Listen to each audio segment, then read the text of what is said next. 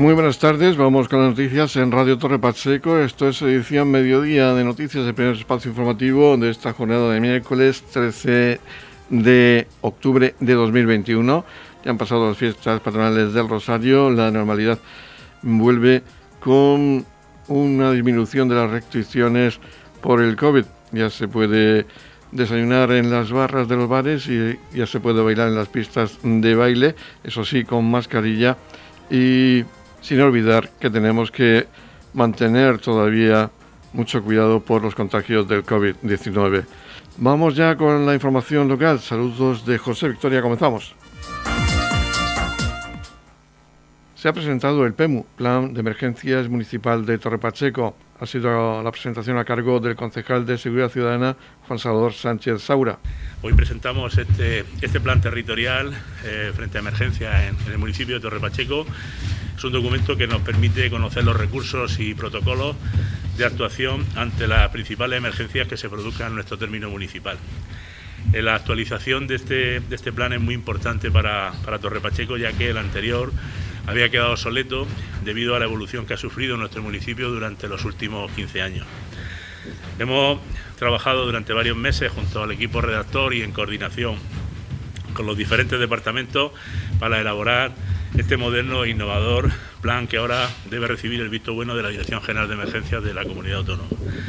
El plan tiene como objetivo general establecer una estructura de coordinación e integración del conjunto de organismos públicos y decisorios que nos permita dar una respuesta rápida y eficaz, minimizando el daño de las personas, los bienes y el medio ambiente ante, ante los diferentes desastres que puedan suceder. Mantener informada a la ciudadanía en todo momento es una de las prioridades en caso de emergencia, a través de las redes sociales, a través de radio municipal, y a través de Canal 1 Televisión, que son los medios que actúan e informan en eh, nuestro municipio, en nuestra comarca. Se han analizado los riesgos de incendios, inundaciones, sísmicos por transporte de mercancías peligrosas y accidentes industriales. Además, eh, este plan nos va a permitir conocer mucho mejor nuestro territorio ante los diferentes riesgos. Cuenta con ello con una serie de mapas que muestran las zonas geolocalizadas más vulnerables. El plan es un documento vivo que podrá incorporar necesidades en el futuro y estará integrado dentro de los planes de ámbito superior de la comunidad autónoma. Todos los avisos de emergencia se coordinan desde el teléfono único de emergencia, 112 Región de Murcia. Eso es muy importante que lo sepa la ciudadanía. Todos los avisos de emergencia entran ahí y desde ahí se derivan, como explicarán ahora en los, miembros del equipo redactor, cómo se derivan eh, esas actuaciones. Juan Salvador Sánchez ha estado acompañado por José María Hernández de la empresa Administración Digital de Negocios, empresa seleccionada para la actualización de este plan de emergencia municipal. El anterior databa del año 2003 y también por Sergio Boró, que es especialista en riesgos y emergencias, además de arquitecto y pertenece a esta empresa. Escuchamos en primer lugar a José María Hernández, quien además es auditor de sistemas de normas ISO. Quiero destacar la importancia de la implicación tanto del equipo de gobierno como del personal que trabaja en el Ayuntamiento de Torre Pacheco. Eh, cualquier plan de emergencias municipal debe estar adaptado a las necesidades del municipio, eso está claro, ¿no? Eh, pero en algunos casos sabéis que la información que nos ofrecen, pues bien los navegadores GPS, la información cartográfica, etcétera, etcétera, no es la más adecuada como la que conocen de primera mano las personas que viven y se patean el municipio a diario. Eso para nosotros ha sido un aspecto fundamental. Por eso pongo esta diapositiva, por no solamente agradecer que nos hayáis hecho sentir como en casa realmente, poniendo los medios a disposición para ir a hacer las visitas a los lugares estratégicos donde puede haber eh, más problemas, sino además, por, no recuerdo ahora mismo, un ejemplo muy claro, era un, centro de salud, teníamos la dirección y, resulta que daba dos calles, ¿no? Pues el tener la dirección de una de las calles, en, en ese sitio, no sé si fue Antonio o Juan nos dijo, no, no, pero es que la entrada no está por ahí, la entrada está en esta otra calle. Bueno, que, este tipo de, detalles, de ver las cosas tan en la realidad, ayudan a mitigar el estrés en caso de emergencia. eh, eso es una de las características que va a tener este, este plan municipal. Por eso, bueno, nuestro agradecimiento, de verdad, Antonio, Juan y el resto de la gente que nos ha ayudado a colaborar. Bien, vamos un poco al desarrollo. Eh, el trabajo que hemos realizado pues, se ha hecho mediante un análisis inicial del plan antiguo de 2003, una recogida de datos con visitas a los emplazamientos y una actualización de la información que contempla las nuevas realidades del término municipal. Eh, por supuesto, hemos recopilado y adaptado la legislación actual y los, requisitos exigidos por el plan director de nuestra comunidad autónoma, el PLATEMU, ¿vale? Para adaptarlo precisamente, ese era uno de los, de los objetivos que teníamos. Eh, también nos hemos esforzado bastante en eliminar duplicidades y redundancias en los documentos. Eh, hemos creado un diseño y una estructura, hemos ido tomando una serie de decisiones porque vamos, podéis imaginar, el, actual son unos 360 folios con dos anexos fuera de planos y fichas. Entonces, claro, el manejo de un documento así no es fácil. Bueno, pues tomamos la decisión de que tanto los emplazamientos analizados que están en las fichas, que ahora lo, lo explicaremos después, como los planos, estén en un mismo anexo y nosotros hacemos referencia a ellos y mediante el PDF es fácil de buscar, de manera que la documentación es más liviana, pesa menos, ¿vale? Eso ha sido una de las decisiones que hemos tomado y creo que hemos acertado ya lo veréis cuando lo publiquen, que va a ser más sencillo de manejo. En cuanto a la estructura, eh, bueno, los documentos que, componen el PEMU son seis documentos principales y cinco anexos, pues ahí los veis. La normativa de aplicación, análisis previo, análisis de riesgos, luego los principales, los riesgos naturales, antrópicos y tecnológicos, el punto 6 que es la estructura, organización y activación del PEMU.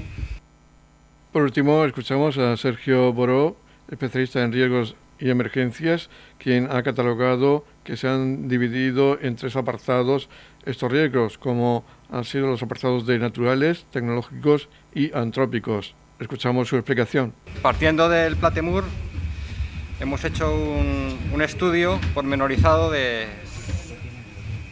de todos y cada uno de los riesgos potenciales. Hemos, hecho, hemos dividido los riesgos en naturales, tecnológicos y antrópicos.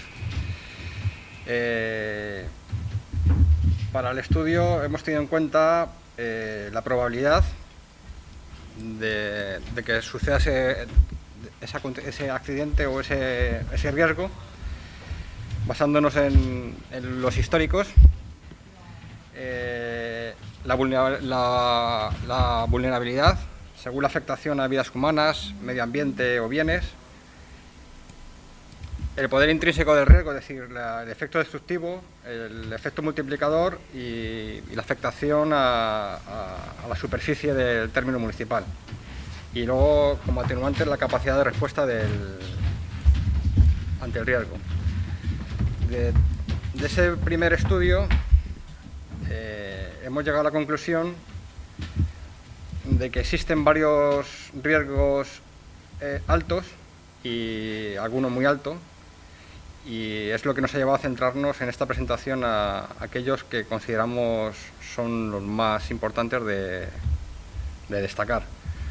Tenemos como riesgos importantes el riesgo eh, geoclimático de inundaciones y luego como riesgo también que hemos destacado en esta presentación el riesgo de transporte de mercancías peligrosas. Sí. Hemos empezado por, una descripción del, término municipal, tanto geográficamente como, como demográficamente,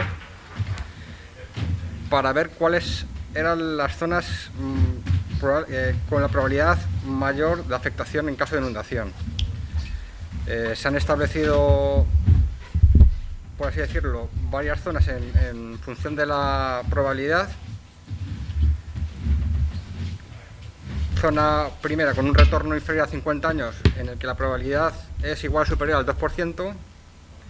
Una zona de inundación ocasional en la que, que sufren inundaciones entre 50 y 100 años relacionada con una probabilidad entre el 2 y el 1%.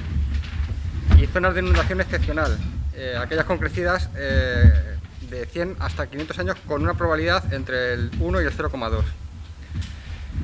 nos hemos apoyado en, nos hemos apoyado en la, cartografía del Irunmur y, y también en, la estrecha colaboración que hemos tenido con el, personal del, término municipal. En este caso agradecemos a Antonio la visita que hicimos para localizar cada uno de los puntos conflictivos, analizar, porque ha sido un apoyo eh, a la documentación cartográfica del Irunmur.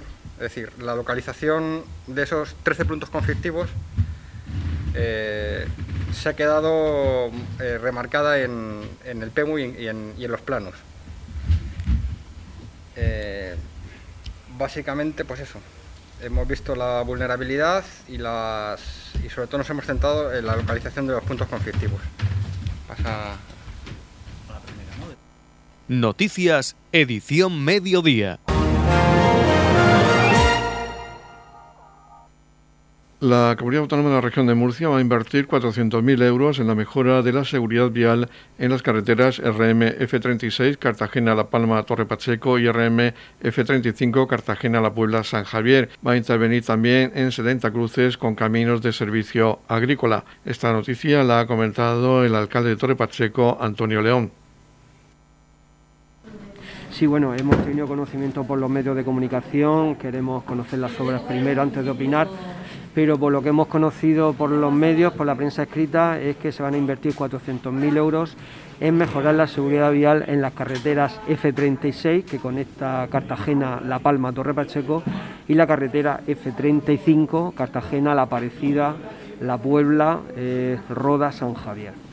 Eh, en un principio tenemos que decir que bienvenido sea toda la inversión que haga la comunidad autónoma en mejorar la seguridad vial de nuestras carreteras y sobre todo la F36, la carretera entre Torre Pacheco y La Palma, que ha tenido ya bastantes accidentes mortales y que continuamente hemos estado reivindicando tanto el Ayuntamiento de Cartagena como el de Torre Pacheco que era necesario actuar en esa carretera. Y la actuación viene por el desdoblamiento de la misma, hacer una vía rápida entre Torre Pacheco y Cartagena 8 kilómetros que ya están hechos entre Cartagena y la Venta Valero y falta el resto hasta llegar a Torre Pacheco, incluyendo la circunvalación de La Palma. Por lo tanto, eh, en estas obras que hemos visto que va a hacer la comunidad autónoma, no, evidentemente con ese importe no va a ir el desdoblamiento y nosotros podemos a seguir pidiendo ese desdoblamiento porque hay mucho tráfico en la conexión natural de, nuestro municipio con Cartagena, mucho tráfico ya no solo de vehículos o de camiones, sino también de vehículos agrícolas y es necesario ese desdoblamiento por la intensidad del tráfico, pero también pero por ganar seguridad. Con eso evitamos, con ese desdoblamiento se evitaría el que los vehículos pues, puedan invadir el carril contrario. Habría menos intersecciones y, los cambios de dirección se tendrían que hacer pues, con unas tres rotondas aproximadamente en todo el trayecto que mejoraría evidentemente la seguridad vial. También seguimos reivindicando esa rotonda en el cruce de la ITA, el cruce más transitado del todo del término municipal, que actualmente está regulado por semáforos y que lleva ya muchísimos años ese proyecto que incluso lo hizo el ayuntamiento para ayudar a la comunidad autónoma a que hiciera lo antes posible esa obra.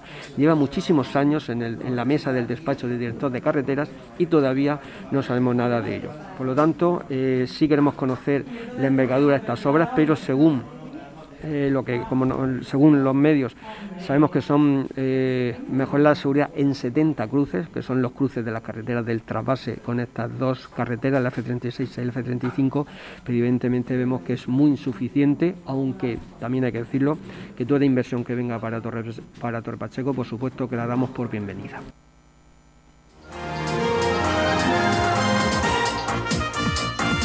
Edición Mediodía el pulso diario de la actualidad local.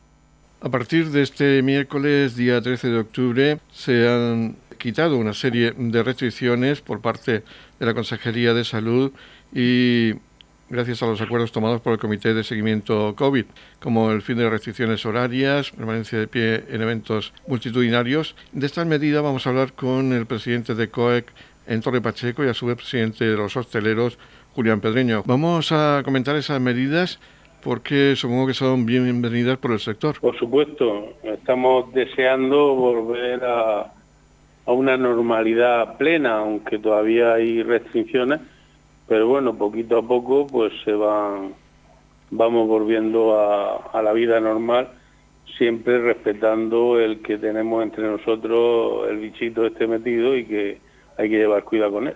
Hay que destacar que también se han eliminado las restricciones horarias. Sí, bueno, las restricciones horarias ya prácticamente eran eran mínimas, pero bueno, restricciones horarias, pues el sector de hostelería, al igual que otros sectores, tiene una limitación de hora en función de la licencia fiscal que cada uno tenga. Entonces, pues bueno, sí es cierto que ahora mismo eh, se amplía a las cuatro, pero a las cuatro solamente será para aquellos locales que gocen de, de unos permisos de bares especiales o de discotecas normalmente la restauración sobre la una y media eh, o dos debe de estar cerrada. Ya se puede pedir consumición en la barra, eso sí, hay que estar sentado. Exactamente, sí, las barras, pues bueno, poquito a poco y con mucha cautela se van a empezar a abrir.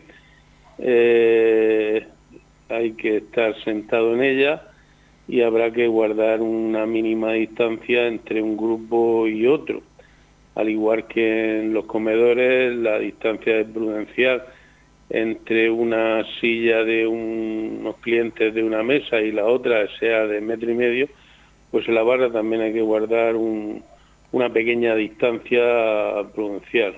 También se habla en la restricción de estas medidas que se va a exigir próximamente el pasaporte COVID en el interior de los locales de ocio si finalmente el Tribunal Superior de Justicia de la región formaliza su aplicación. Bueno, yo creo que nosotros no terminamos de estar muy de acuerdo con eso porque bastante le complicamos ya la vida al cliente para encima de todo pedirle el pasaporte COVID para poder servirle una cerveza o no. Eh, yo creo que ahora mismo con las medidas que hay, con la cantidad de, personas vacunadas que hay en la región, bueno, en la región y en España entera. Y, creo que lo concienciado que está todo todos los ciudadanos de, las limitaciones que hay y, cómo se tienen que hacer las cosas, creo que lo del, lo del pasaporte COVID, desde mi punto de vista, está casi de más. Pero bueno, tendremos que hacer lo que nuestros eh, dirigentes, eh, sobre todo en el tema sanitario, nos no. Noticias, edición mediodía.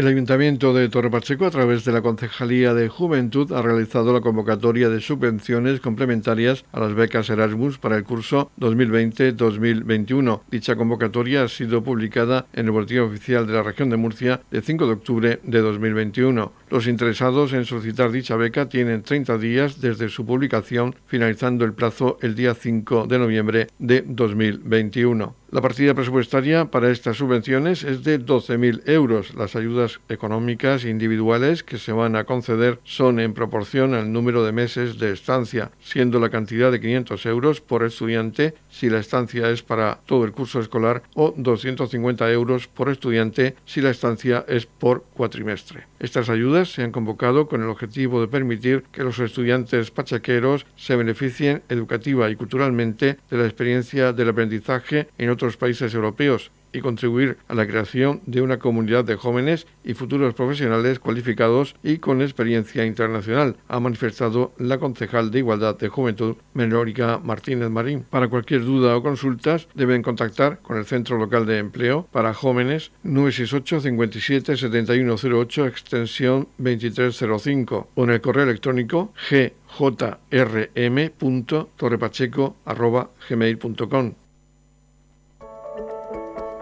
en la comunidad de regantes del campo de Cartagena aplicamos las últimas tecnologías en sistemas de control y distribución, lo que nos ha convertido en un modelo de gestión eficiente del agua gracias al alto nivel de concienciación de nuestros agricultores que trabajan a diario por la sostenibilidad y el respeto al medio ambiente. La comunidad de regantes del campo de Cartagena les ofrece la noticia agrícola del día.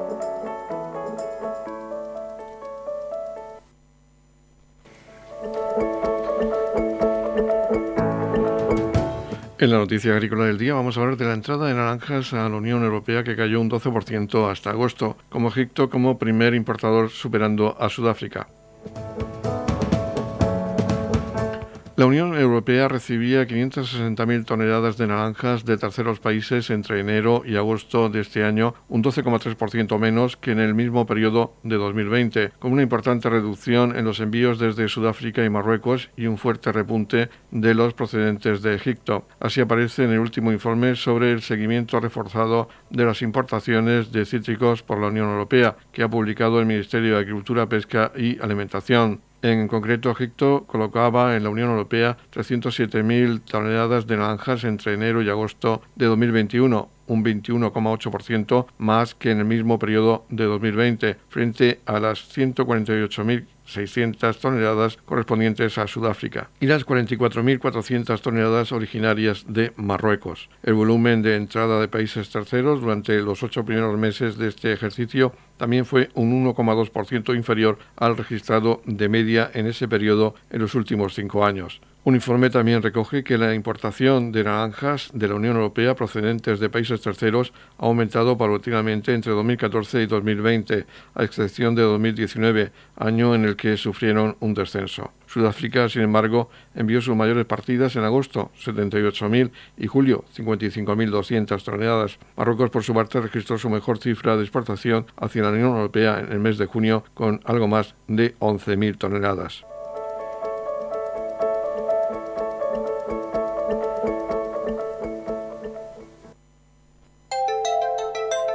En la comunidad de regantes del campo de Cartagena aplicamos los últimos avances en innovación y desarrollo al servicio de una agricultura de regadío eficiente y respetuosa con nuestro entorno. Por la sostenibilidad y el respeto al medio ambiente, Comunidad de Regantes del Campo de Cartagena. Edición Mediodía, Noticias.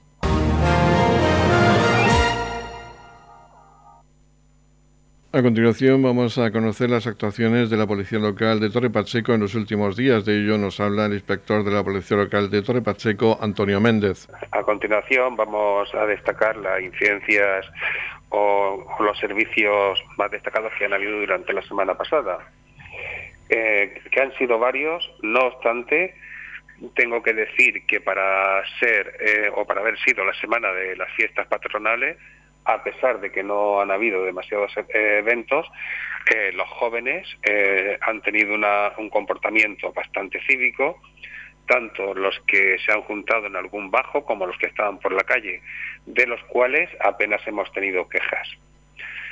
Y a partir de ahí comenzamos con lo más destacado. como siempre con el tráfico, en la que solamente han habido nueve accidentes, menos que otras semanas, eh, ha bajado bastante, no obstante siguen siendo muchos, dos de ellos con heridos leves. En cuanto a seguridad ciudadana, ha sido un poco más movidita. Se intervino en un atraco a una persona con navaja. Se trataba de un empresario de este municipio que al salir de su empresa lo abordó un, varón y con punta de navaja lo atracó. Eh, le, le quitó la cartera en la que llevaba unos mil euros. Después se produjo un robo en un local, el cual estaba cerrado, y tras forzar la ventana se llevaron la caja registradora. Eh, se produjo eh, la recuperación de una bicicleta eh, robada, esta por el propietario. Llamó a la policía porque observó la bicicleta, iba ir junto a unos amigos. Y al acercarse a recoger la bicicleta, el supuesto autor del robo, que había cometido días anteriores, salió corriendo. se produjo un hurto frustrado en un supermercado en el que, al ser sorprendida la pareja, agredieron a los dependientes del mercado del supermercado, los cuales formularon la correspondiente denuncia. Y ya más grave se ha procedido o se ha intervenido en un caso por violencia de género en el que se ha detenido al varón. También en unos se recibió llamada de unos posibles abusos y se detuvo al varón. Se ha procedido también a la detención por, eh, por atentado con navaja contra un agente de la autoridad llegaron, fueron requeridos los agentes porque se estaba produciendo una riña y eh, al intentar disolverla, uno de los implicados sacó una navaja y le esgrimió contra uno de los agentes, teniendo que tener eh, que reducirlo y procediendo a su detención. También se han intervenido en daños por vehículos y se recibió otra llamada de daños en vivienda. Además, se han disuelto cuatro riñas, formulando las correspondientes denuncias a los participantes. Eh, en otra ocasión eh, llamaron porque había una persona eh, con una pistola exhibiéndola. se personaron las patrullas y comprobaron que efectivamente portaba una pistola escondida, pero era réplica de un arma original. se trataba de un joven al que se le formularon las denuncias por exhibición de armas y se le retiró el arma.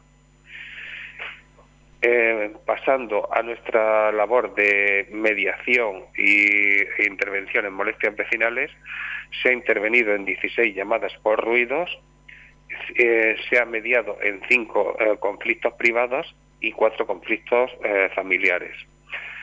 Además, las patrullas en su labor de vigilancia diaria observaron dos menores eh, fuera del centro en horario escolar, por lo que tras ser identificados los trasladaron al referido centro, poniéndolos a disposición del director del mismo.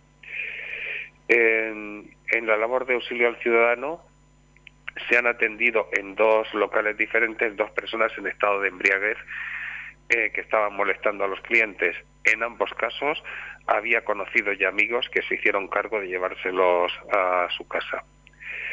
Eh, también nos requirió la UME porque tenían que atender a un joven con epilepsia que se encontraba mal. Ahí se le auxilió, así como el servicio médico de urgencias con una persona que estaba muy alterada y gritándoles e insultando a los médicos. Eh, se auxilia también a bomberos en un incendio en la cocina de un restaurante cuando llegó, se recibió aviso la policía y cuando llegó observaron que efectivamente estaba saliendo humo y estaba incendiada la cocina. Por lo que procedieron a coger los extintores de grandes dimensiones de una empresa mm, que hay muy próxima, eh, se trata de una empresa de plásticos, y con estos grandes extintores sofocaron el incendio. A pesar de todo, cuando llegaron los bomberos, enfriaron y lo terminaron y lo aseguraron. También se intervino en un incendio en la circunvalación en la que se tuvo que cortar el tráfico porque no se veía nada debido al humo de los matorrales. No había visibilidad, llegaron los bomberos y lo sofocaron. Y por último, eh, se avisó a la protectora de animales, la cual retiró y se llevó dos perros que habían abandonado en la vía pública. Radio Torre Pacheco, servicios informativos. Desde la Concejalía de Turismo del Ayuntamiento de Torre Pacheco se han programado visitas teatralizadas Cabezo Gordo y la Cueva del Agua los días 7 y 20 de noviembre y 19 y 26 de diciembre. Los interesados deben realizar la reserva a través de Murcia Turística. En la comunidad de regantes del campo de Cartagena aplicamos los últimos avances en innovación y desarrollo al servicio de una agricultura de regadío eficiente y respetuosa con nuestro entorno por la sostenibilidad y el respeto al medio ambiente, Comunidad de Regantes del Campo de Cartagena. La Comunidad de Regantes del Campo de Cartagena les ofrece la información del tiempo.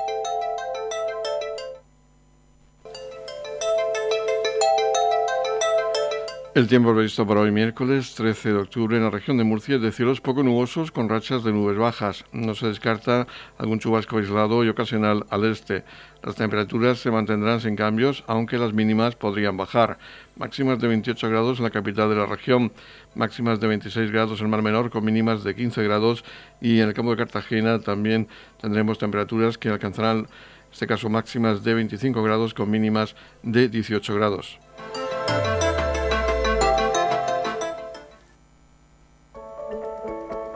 En la comunidad de regantes del campo de Cartagena aplicamos las últimas tecnologías en sistemas de control y distribución, lo que nos ha convertido en un modelo de gestión eficiente del agua gracias al alto nivel de concienciación de nuestros agricultores que trabajan a diario por la sostenibilidad y el respeto al medio ambiente. Y ahora toca despedir este espacio informativo de edición mediodía. La información local volverá de nuevo a las 20.30 horas con edición de tarde. Ahora les dejamos con toda la información regional que nos traen los servicios de noticias de Radio Nacional de España. Recuerden que tienen más información en la web de Radio Torre Pacheco, radiotorrepacheco.es. Feliz Mesa, muchas gracias por seguirnos cada día y muy buenas tardes.